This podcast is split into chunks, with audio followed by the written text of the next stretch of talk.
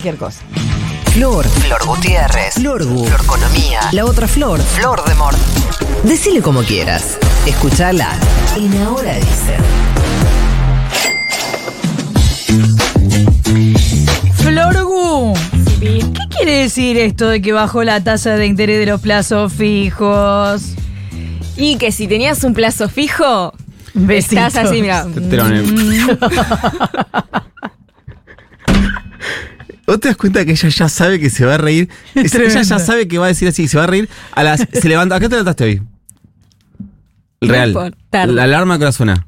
No, hoy la alarma sonó 6 y 10. Seis y cuarto ella ya la sabía que iba a decir esto. Tarde, tarde. Seis y cuarto sabía lo que iba a pasar ahora. Que se iba a hacer un chiste. Que iba a se ser así, que iba a ser. Te juro que, te juro que no. Es más, lo estoy diciendo tan ahora que me da gracia. Claro, es eso, es la espontaneidad. De sí. la Claro. gracia. Ayer el Banco Central determinó bajar la tasa de interés. ¿De qué? De los plazos fijos. Entonces, si vos tenés un plazo fijo en el banco y te estaba rindiendo un 11% mensual, ahora te va a rendir un 9% mensual el plazo fijo. Igual el 11 para lo que dicen que va a venir la inflación tampoco es que Claro. es un. Si ya estabas perdiendo guita, ahora vas a perder más. O sea, es un incentivo lo que hizo ayer el Banco Central. Primero, quedó en 110% la tasa nominal anual. Es un incentivo a que vos retires amablemente tus pesos del banco y busques otro mecanismo de ahorro u otro instrumento. Se me ocurre uno. A ver, Dólar. bueno, es lo llamativo de estos anuncios.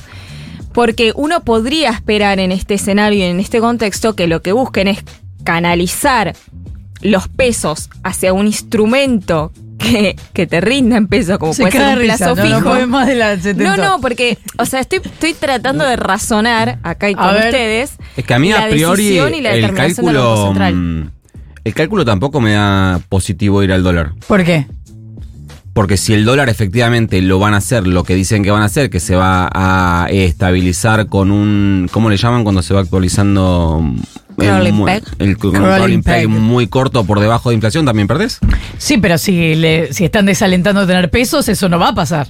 ¿Qué cosa? La, el- la- la gente se va a ir al dólar y va a crecer. Sí, sí. A Sí, ver, sí, se va al dólar, primero, sí. ¿qué va a pasar con, con esos pesos?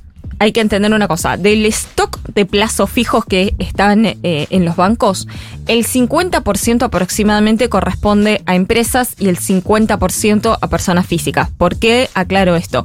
Porque las empresas tienen restricciones muchas veces para operar en el CCL y en el MEP, o sea, en los dólares No financieros. se pueden ir al dólar. No se pueden ir por lo menos a esos dólares. Sí se pueden ir al blue. Mm. Y entonces acá lo que tendríamos que analizar es, bueno, qué va a pasar en los próximos días con el blue, porque el gobierno, si hay algo que tiene de positivo en este escenario, es que está controlando la brecha. De hecho, ayer el blue cerró en 985 pesos y el resto de los dólares también quedaron alrededor de ese valor. ¿Por qué querés incentivar a que se pueda aumentar la brecha? Y además los que hacen la diferencia en general son más las empresas. O sea, ese 50% que tiene plazo fijo, capaz que no se va al dólar o capaz que puede comprar unos pocos dólares. No sé si se van todos al dólar, pero las empresas pueden hacer la diferencia. Sí, ¿a dónde se van a ir igualmente? A, eh, los, el sector privado sacando a los grandes bancos, ¿no? Sino empresas y personas físicas. Bueno, acá tenés algunas opciones. Una es el plazo fijo UVA, que se acuerdan que ayer les conté que los bancos le venían pidiendo al Banco Central que elimine los plazos fijos UVA o que no los haga obligatorios. ¿Por qué? Porque el plazo fijo UVA te permite eh, tener un rendimiento que sea a la par de la inflación. Por sobreinflación. Es inflación más un interés. Claro, es una tasa nominal anual de interés del 1%, o sea que te dan un interés muy mínimo, pero por lo menos te garantiza que vas a estar empatado con la inflación, lo cual en este escenario es muchísimo, es muchísimo. Eh, entonces los bancos no, los bancos tienen miedo que se les genere un descalce. Es re- no, no es técnico, es la plata que vos me das a mí, persona física, y que yo la tengo en el banco, en algún lado la tengo que poner, esa plata. ¿sí? A alguien se la tengo que dar. Y tiene que rendirme un poco más de lo que yo te voy a pagar a vos. Claro. Bueno, ¿a dónde van a poner la plata los bancos para que no se genere un descalce? También es otro interrogante en esta política monetaria que estamos viendo de Caputo y Bausili, que todavía muchos no la terminamos de comprender. Ahora les voy a decir qué me parece a mí lo que se está tratando de hacer de fondo y por eso bajan un poco las tasas. Pero o sea, a priori parece una contradicción. a priori parece de mínimo llamativo y extraño. De hecho, ayer tuve que consultar mucho y estábamos todos medios en, en bolas, por decirlo de alguna manera. Entonces, tenés la opción también del plazo fijo UVA, que lo podés dejar también en el banco por 90 días. Esa es la, la diferencia que tiene con el plazo fijo tradicional, que vos el tradicional cada 30 días podías retirar el interés y el UVA eliminaron la, la opción precancelable, que vos lo podías cancelar antes de los 90 días, eso ya no lo puedes hacer más, pero va a tener un rendimiento muy bueno y es- se estima que mucha gente va a ir al plazo fijo UVA. Que reitero lo que dije ayer, si el home banking no, en el home banking no lo encontrás, si llamas al banco, vas presencialmente, sí o sí te lo tienen que dar, porque es obligatorio para los bancos ofrecerte este instrumento. Y seguramente mucha gente de, de a pie, personas físicas, como no, si vos no estás en, en la cuestión financiera, que decir, ay, opero en CDR, ¿sabes? Porque ya ayer escuché un montón de, bueno, la gente va a ir a opciones negociables, o sea, no, la gente No. probablemente o compre Blue o compre MEP o vaya al plazo fijo UVA, que es lo más tradicional. Ahora, ¿qué es lo que yo decía que creo que están haciendo de fondo? Por un lado, ¿se acuerdan que nosotros decíamos siempre el- el- la, la emisión de pesos que tenía que hacer el Banco Central era muy grande para pagar todos los intereses de las LELIX y ahora las LELIX ya no son un problema, sino que hay otros instrumentos que son los pases, que imagínense que es lo mismo que las LELIX, nada más que eh, son de muy corto plazo, son préstamos de un día, donde los bancos están colocados en este momento. Bueno, lo que está tratando de hacer el gobierno de, eh, de Milei y Caputo es tratar de desarmar toda esa bola que tiene el Banco Central. O sea, sacarla, eliminarla por completo. Y entonces lo que hacen es, el miércoles va a haber una colocación de deuda por Mañana. parte del Tesoro, mañana. Lo que se estima en el mercado es que lo que va a hacer el gobierno es que les va a ofrecer a los bancos un bono del Tesoro.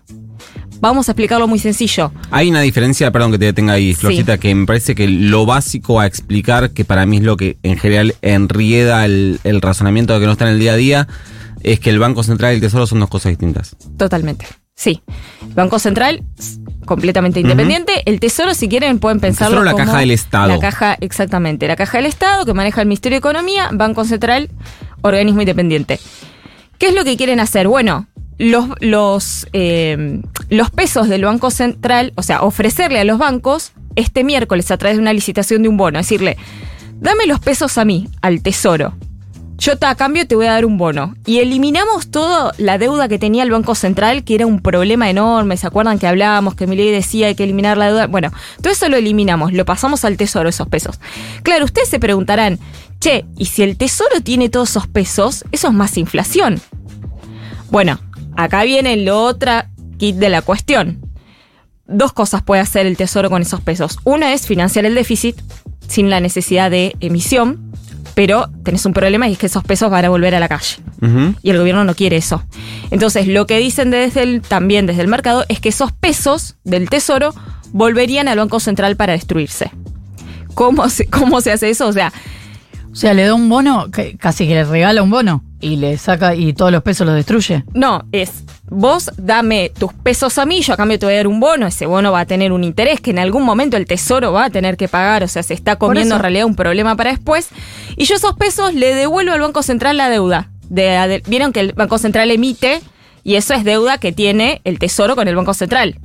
¿Sí? Bueno, yo esos pesos te los devuelvo, se los devuelvo al Banco Central, entonces estoy cancelando deuda. Estoy como si fuera eliminando emisión. Hay tres actores, son los bancos, el Banco Central y el Tesoro Nacional. Hoy vos lo que tenés es una deuda que toma, el te- o sea, el Banco Central le presta plata al Tesoro a partir de básicamente los pesos de los bancos. Y lo que hace es revertir ese circuito, básicamente. Cuestión, buscan eliminar eso y por lo tanto bajar la inflación. Hay algunos que ya están analizando de, che, esta necesidad de eliminar toda la deuda del Banco Central, ¿no será que están eh, nuevamente reflotando la idea de la dolarización? Bueno, queda ahí como latente porque la verdad es que poco se entiende de estas medidas que están tomando. Lo cierto es que si vos hoy tenés un plazo fijo en el banco, sacalo, porque se te va a licuar todo y busca algunos instrumentos que sean un poco más atractivos.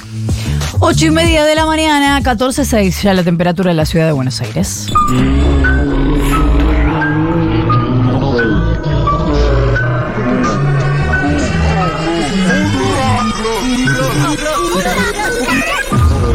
Futuro. Una radio de locos.